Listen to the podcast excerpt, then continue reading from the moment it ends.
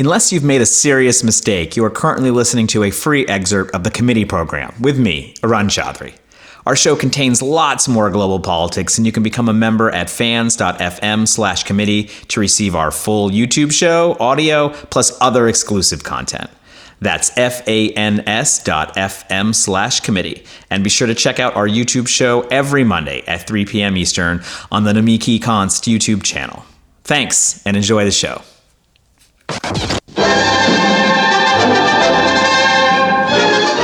Hi, and welcome back to the committee program. Uh, this time on Deep Cuts, we're doing something really interesting because we spend a lot of time on the show talking about. Uh, in fact, we were just talking about just talking about. We edit together the show, not at all at the same time. It appears live. It's a Hitchcockian miracle that we pull off. Uh, Anyway, we were just talking before about how uh, we are always on the show dealing with American neocolonialism and looking at coups in other countries and stuff. But we have in the state of Hawaii, current state of Hawaii, a very interesting case of actual American colonialism, uh, the real, actual thing. And so we're very grateful uh, for Julia putting together this panel today. And Julia, can you take us in? Uh, yes, absolutely, Arun. Thank you. Um, so today we have joining us Noelani Goodyear Ka'opua, a Kanaka Maoli scholar and political science professor at UH Manoa. She's going to be speaking to us today about Hawaii, its language, history, traditions, and culture, as well as the struggle for sovereignty and the last few decades of activism around land rights and independence. She's also the editor, or one of the editors, of a fantastic and informative collection of essays about Hawaiian movements called A Nation Rising. Uh, Noelani, as I'm sure you know, many Americans are pretty ignorant about how Hawaii yeah. came to be incorporated into the US. So um, we wanted to first ask you to give us a little bit of background going back to the 20th century, 19th century, uh, what happened, uh, what happened with uh, the Queen, and how did the U.S. come to be involved in the Pacific and in Hawaii? Aloha. Thank you so much for having me. And yeah, happy to share, um, you know, in a nutshell, what uh, happened in terms of the U.S. Uh, occupation of Hawaii, which is ongoing to today, was really the, um, the joining of, of two forces. One was a white supremacist um, plantation elite here in Hawaii, some of whom were um, of American descent, but others were um, of European uh, descent as well. Um, and they were seeking uh, ways to continue to grab land and to increase their profits. Um, and at the same time, the American expansion into the Pacific and you know the becoming of uh, a really kind of global scale empire for the United States um, was happening, right? With um, with its own white supremacism there as well. And um, those two forces really came together uh, such that Hawaii was um, taken. Uh, the Queen Liliuokalani, who was the ruling monarch uh, of Hawaii in 1893, when um, the U.S. Marines backed the plantation elite here in overthrowing her. Um, that takes place in 1893, and then the U.S. unilaterally seizes Hawaii in 1898, and that takes place at the same time as um, it also is taking Puerto Rico and Guam and American Samoa. So this is a moment of uh, U.S. expansion as as a global empire. Um, and Hawaii was an important coaling station across as, as the U.S. looked toward the Pacific in expanding toward the Pacific and Asia. Um, so that's kind of it in a nutshell. You know, uh, white supremacist capitalism combines with um, imperialist militarism, and we have the ongoing um, occupation of Hawaii. Yeah, we um, so we, as Arun mentioned, we've talked to a lot of guests that have talked about uh, U.S. military presence around the world and of course, a recurring theme is just um, not wanting people to take back their resources, whether or not. Um, you know whether or not the U.S. is directly controlling the government. We're very interested in holding on to the land and the water, Um, so I was wondering if you could elaborate a little bit about these plantations. What were they growing? How did that displace, you know, traditional agriculture? Um, and who is working there?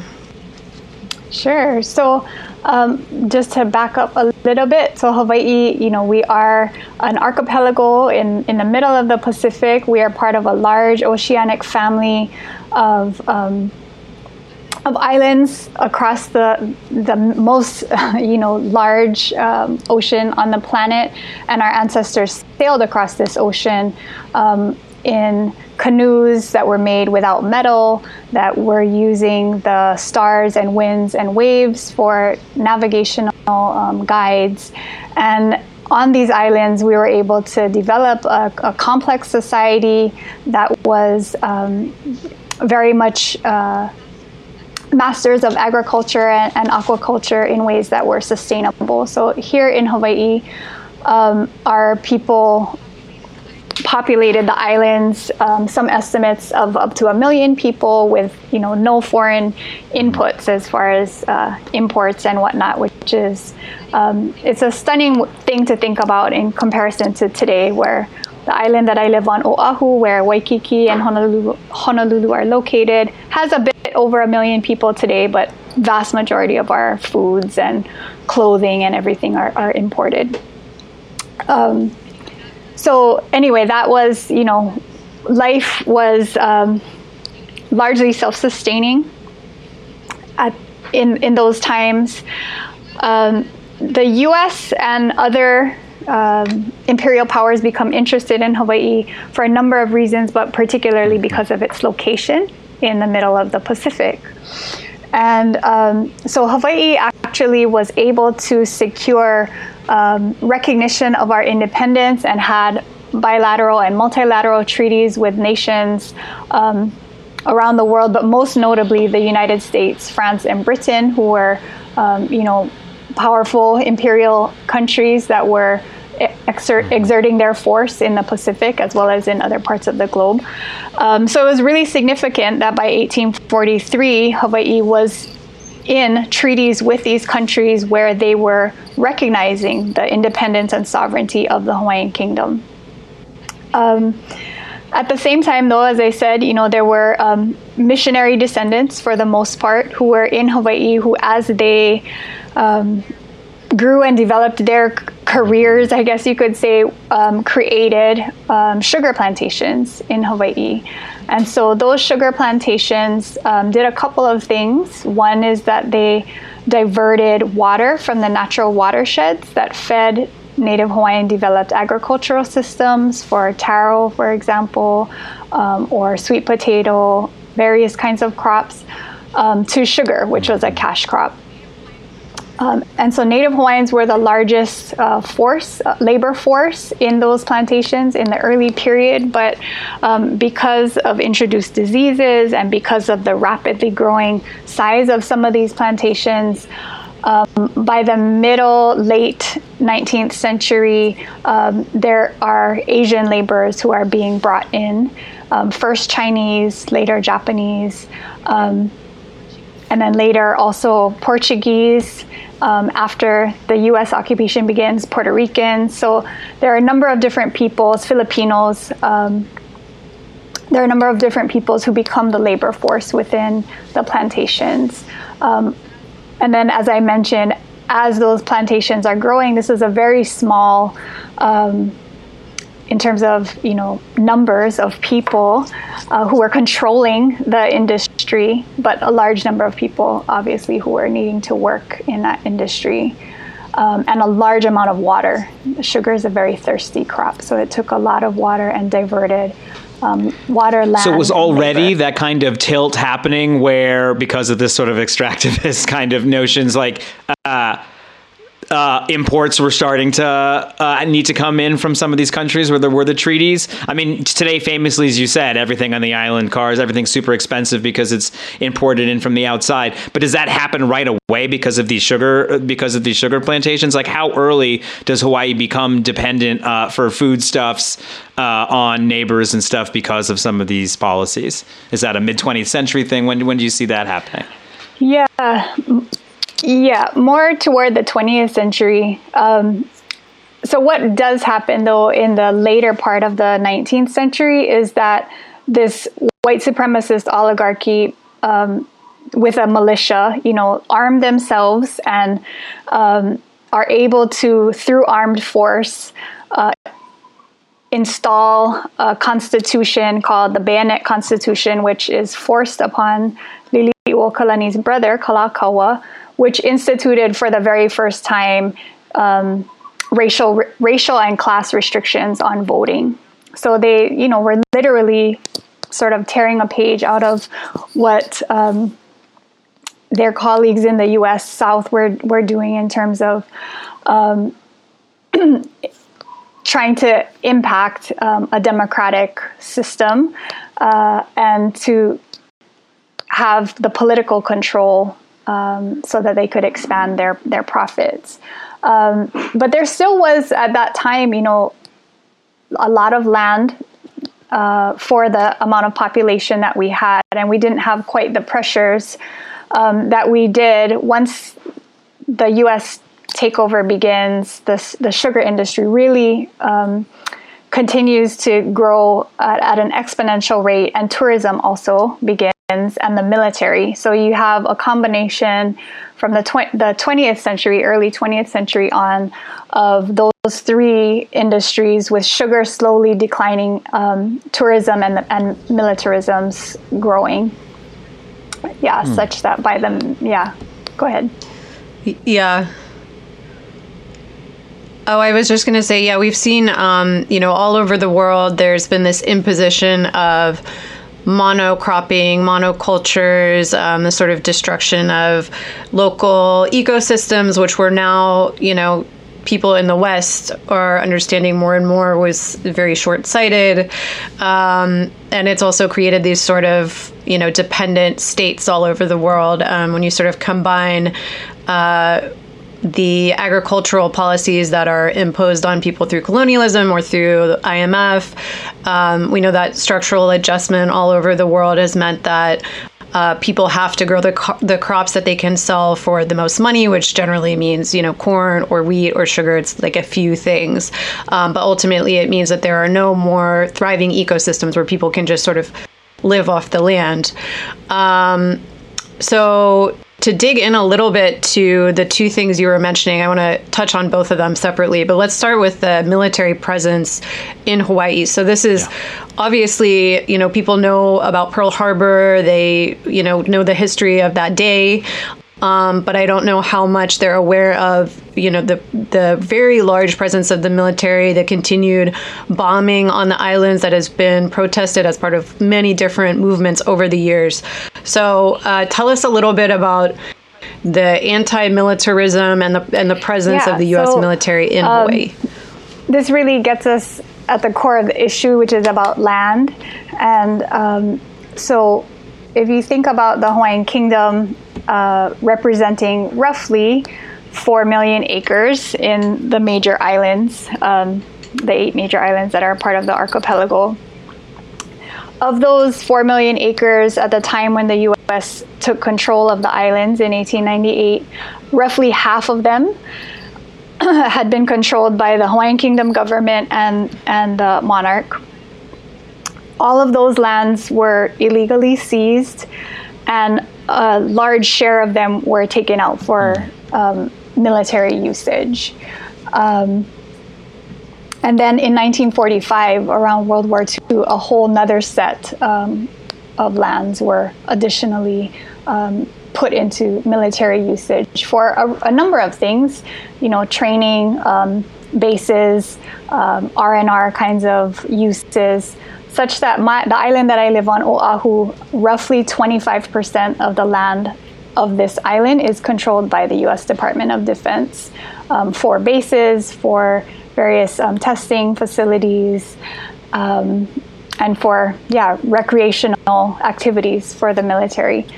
Um, so that's a huge amount. And I think if people were to think about like the state that they live in and imagine yeah. that 25% of the land of the state that they lived in were controlled by the US military and were inaccessible to Something the public, that would about. be, yeah. you know, give you a sense of the scope.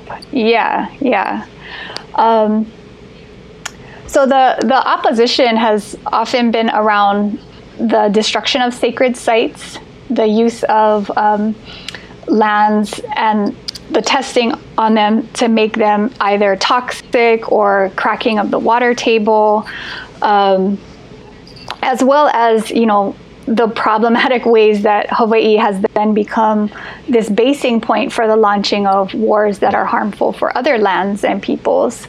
Um, so there are a number of reasons why people have opposed um, militarization of Hawaiian lands over the years. But you know, we're talking about the destruction of burial grounds um, with the island of Kaho'olawe, the entire island of Kaho'olawe um, had been used as a target, basically, for the U.S. Navy for for several decades, um, and then became the site of um, modern Hawaiian resistance in the 1970s. That is sort of similar to the way Alcatraz was for the American Indian movement. It, it became this really important mm-hmm. symbol, or Vieques in Puerto Rico.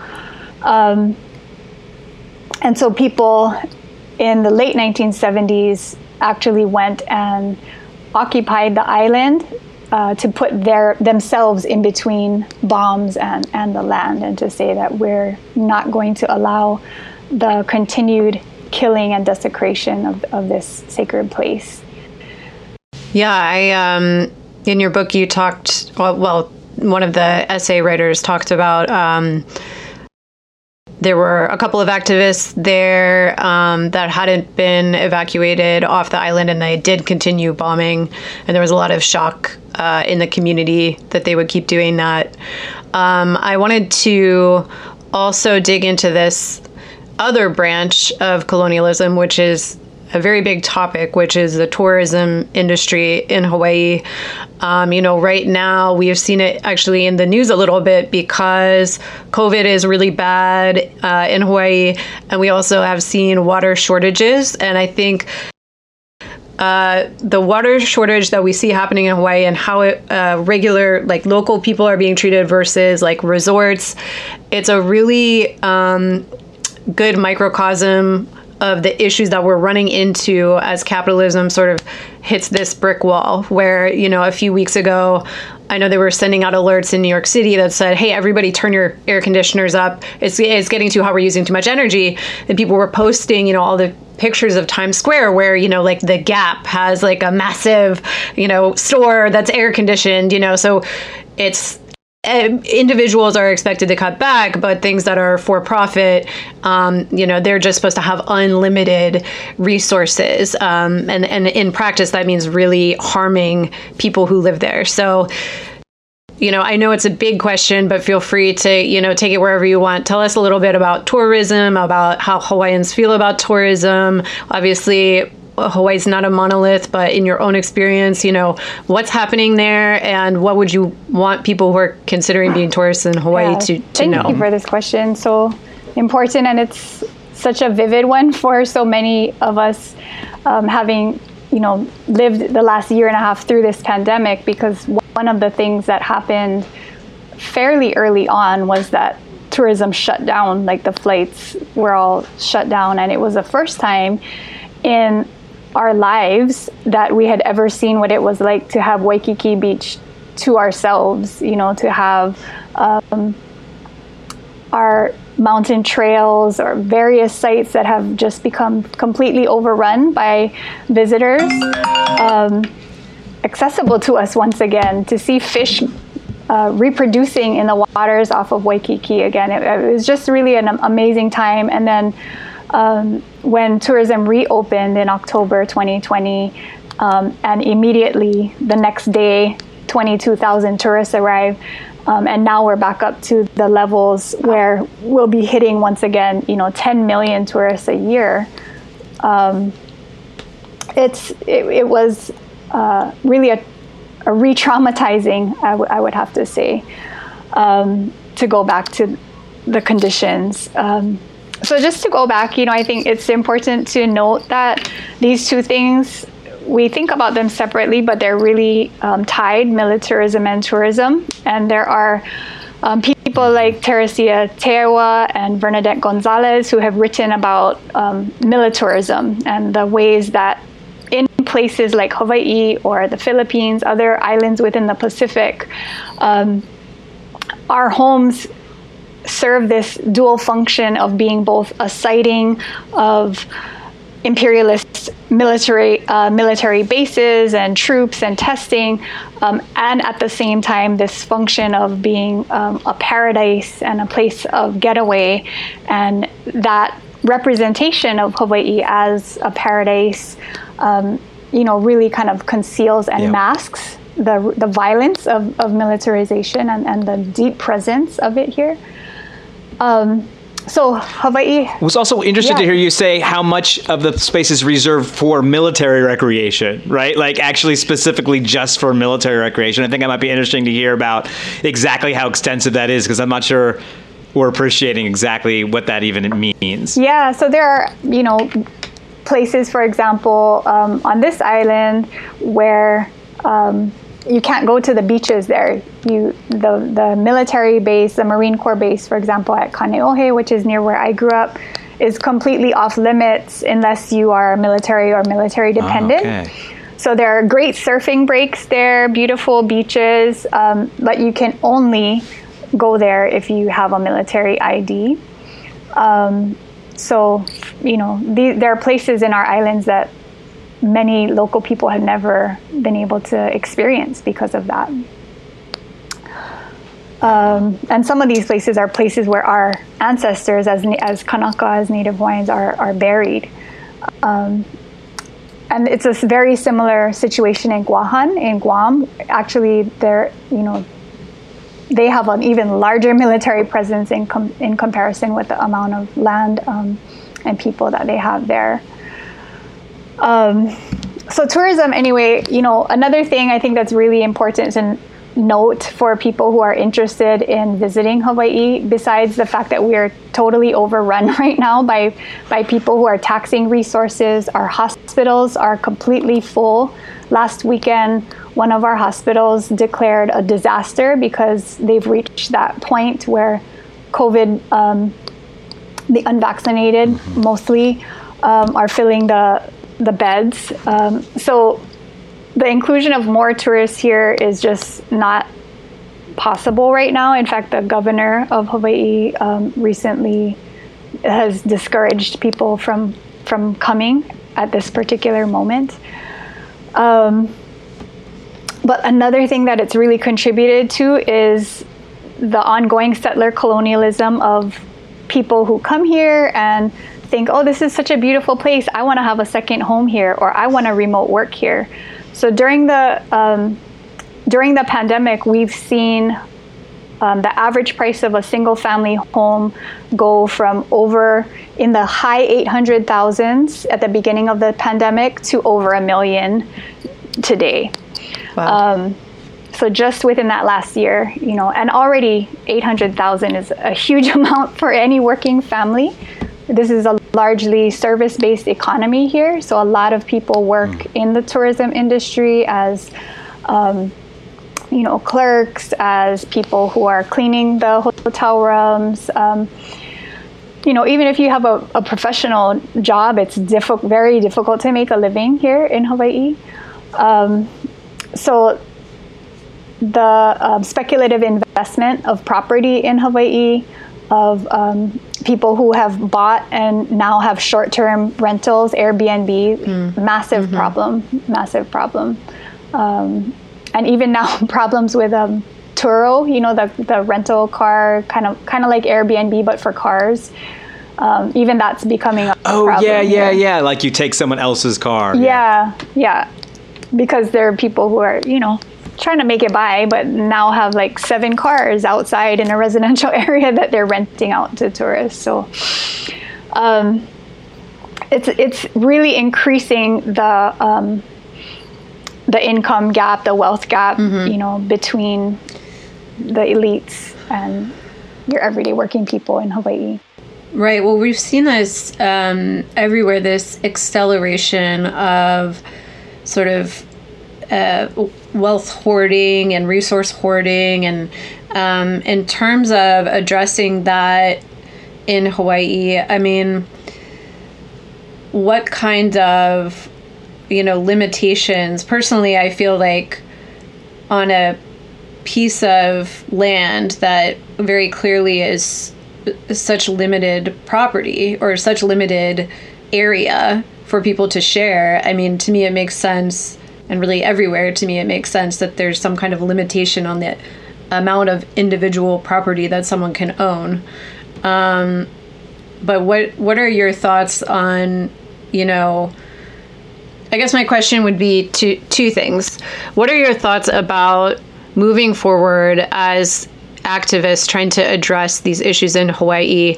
What are your thoughts about working within the system, the legal system of the American government versus outside of the system and the sort of protests and um, and not just the government, I would say the two-party system, right? Do activists find political expression, you know, in the sort of traditional democratic process that unfolds? Mm-hmm. Yeah, great, great questions. Um, so I would say, you know, Native Hawaiian movements and um, the movements that are not exclusive to Native Hawaiians, but the movements for sovereignty and, independence are, um, you know, centered and led by Kanaka, but really are, are inclusive of people of various ethnicities. Um, because the Hawaiian Kingdom, the independent Hawaiian Kingdom itself, was a multi-ethnic, multiracial. Uh, kingdom and government that represented the, those people.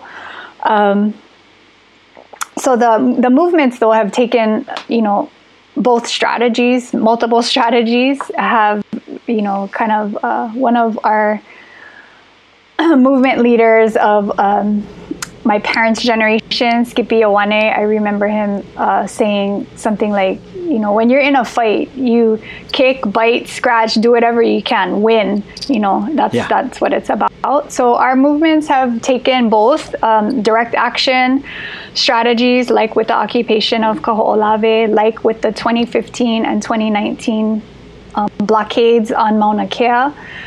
Um, and they have also taken the route of trying to use whatever um, possible avenues there are within the legal system.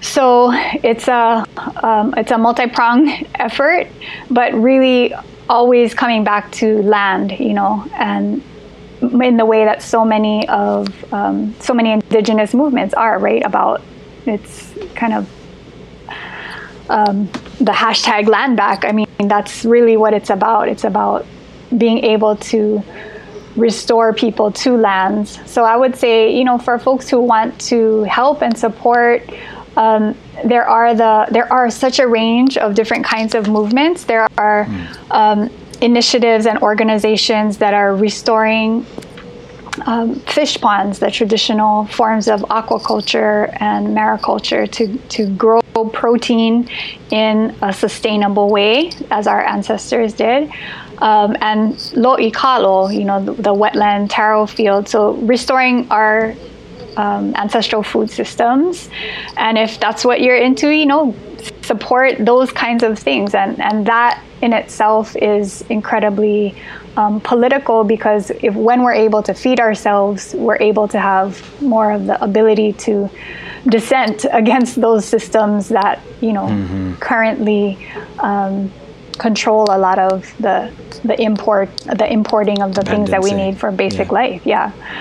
Um, so that's really important. Um, cultural movements, the movements to restore language, Hawaiian language, and um, arts like like hula, you know, dancing and chanting, um, have been really important and have powerfully come together with um, land protection movement. So you saw this on Mauna Kea in 2019, where um, the Ala Hulukupuna, the road that accessed the Mauna Kea summit, was held for a month largely led that was largely led by hula masters you know master um, i mean there are people of all kinds but the ceremonies that took place every day three times a day on the islands were um, inclusive of hula and chant and were led by these uh, master teachers.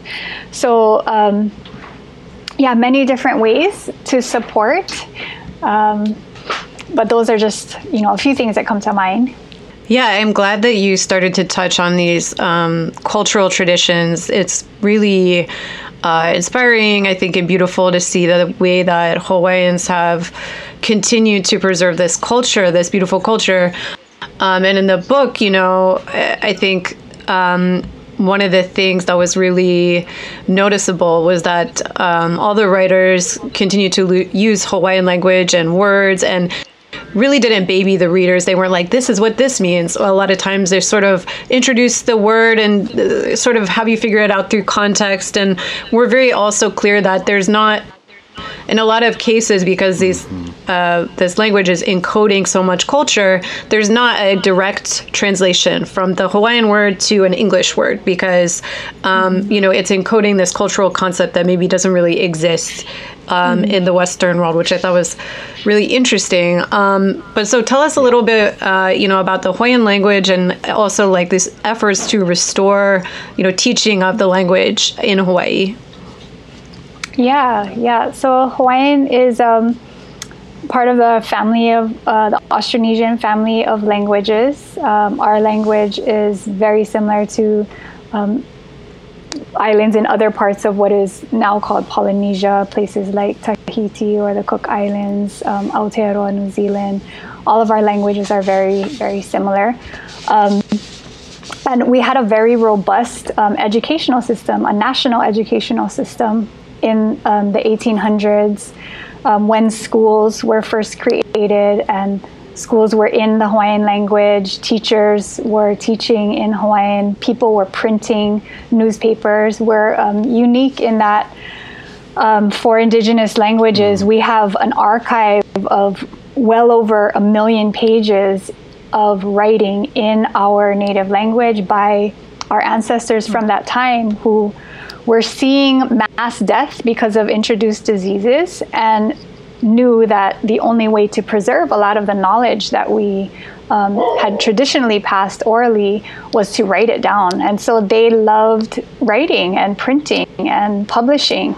Um, and I tell my students that it's kind of like, you know, the way that social media just exploded for them. Newspapers was like social media, you know, they, they just really loved writing in. So people would write in um, with chants that they had composed for the death of loved ones. They were translating, you know, um, great epic stories um, from English into Hawaiian. They were writing our epic stories in Hawaiian and serializing those over time. So we have this really rich archive, which is amazing.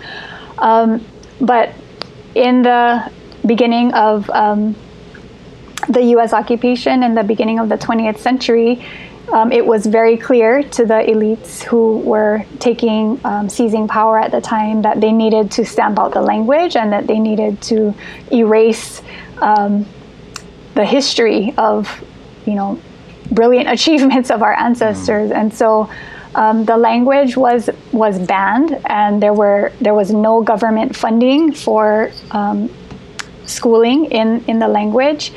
And so, for a large part of the 20th century, um, Hawaiian went under underground or um, was very, very marginalized. People were beaten for speaking the language.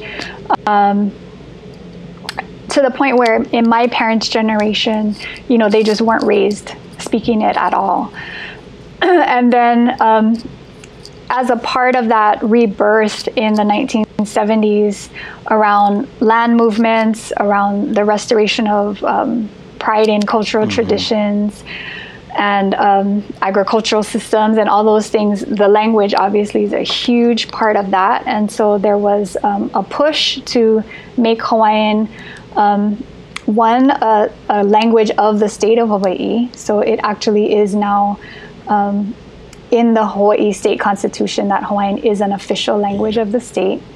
Um, that's not to say that the state adequately supports Hawaiian um, in terms of its usage, but it is there, so we can always point to that.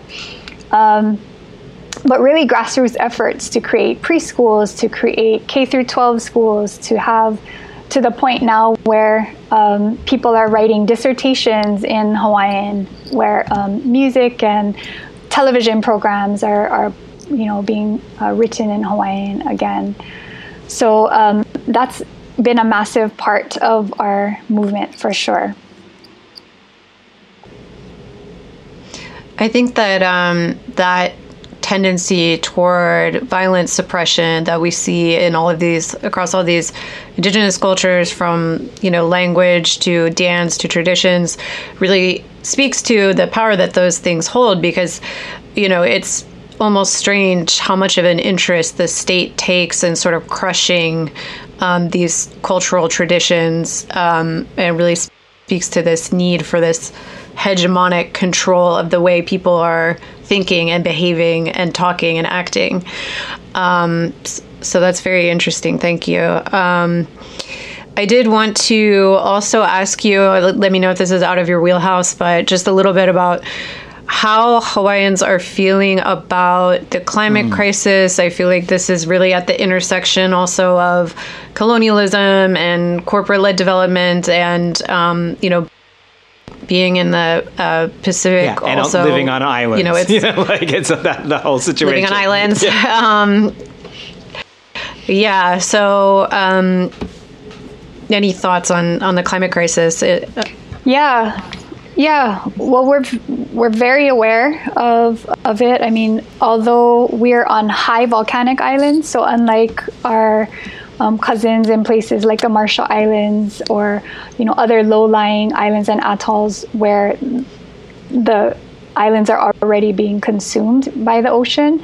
Um, we're uh, not as impacted by by sea level rise, but we're certainly impacted by um, reef death and, yeah. and the rising um, temperature of the oceans. We're impacted by storms we will we will probably become more and more a place yeah. of refuge for climate refugees in the Pacific who are, you know, mm-hmm. leaving their lower lying islands and atolls. Um, our cultural traditions and practices are definitely impacted, um, whether it's um, salt intrusion into the ground for where we do wetland um, agriculture. Historically if it's you know if it's much closer to the ocean we're already getting saltwater intrusion into the water table. Um, or whether it's the diseases that have impacted um, plants that are historically really culturally important for hula or for healing um, we've had um, a major you know issues with yeah. that yeah. and we're also having fires just like everyone everything's on else fire, across yeah. the globe as you know as our yeah so we're certainly feeling it and people are very concerned um, and this is ties directly back to tourism we could completely go um, 100% green energy, you know, renewable energy for our electric sources here. But unless we change um, jet travel, you know, that is really the largest um, segment right. of our burning of fossil fuels here in Hawaii is for jet travel right. to the islands, to and from the islands. Um, okay, well, we're uh, coming up on 40, 45 minutes, so I just want to wrap us up with maybe another question around this uh, land usage. I mean, we talked about the military owning a lot of land. We talked about um, tourists coming and buying up property. I also know that there's this big corporate presence mm. in Hawaii with, um, you know, Syngenta running these GE test fields in Maui. Um, so, talk to us a little bit about um, the corporate presence in Hawaii and what's been done to push back on that and, and why they're even in Hawaii in the first place.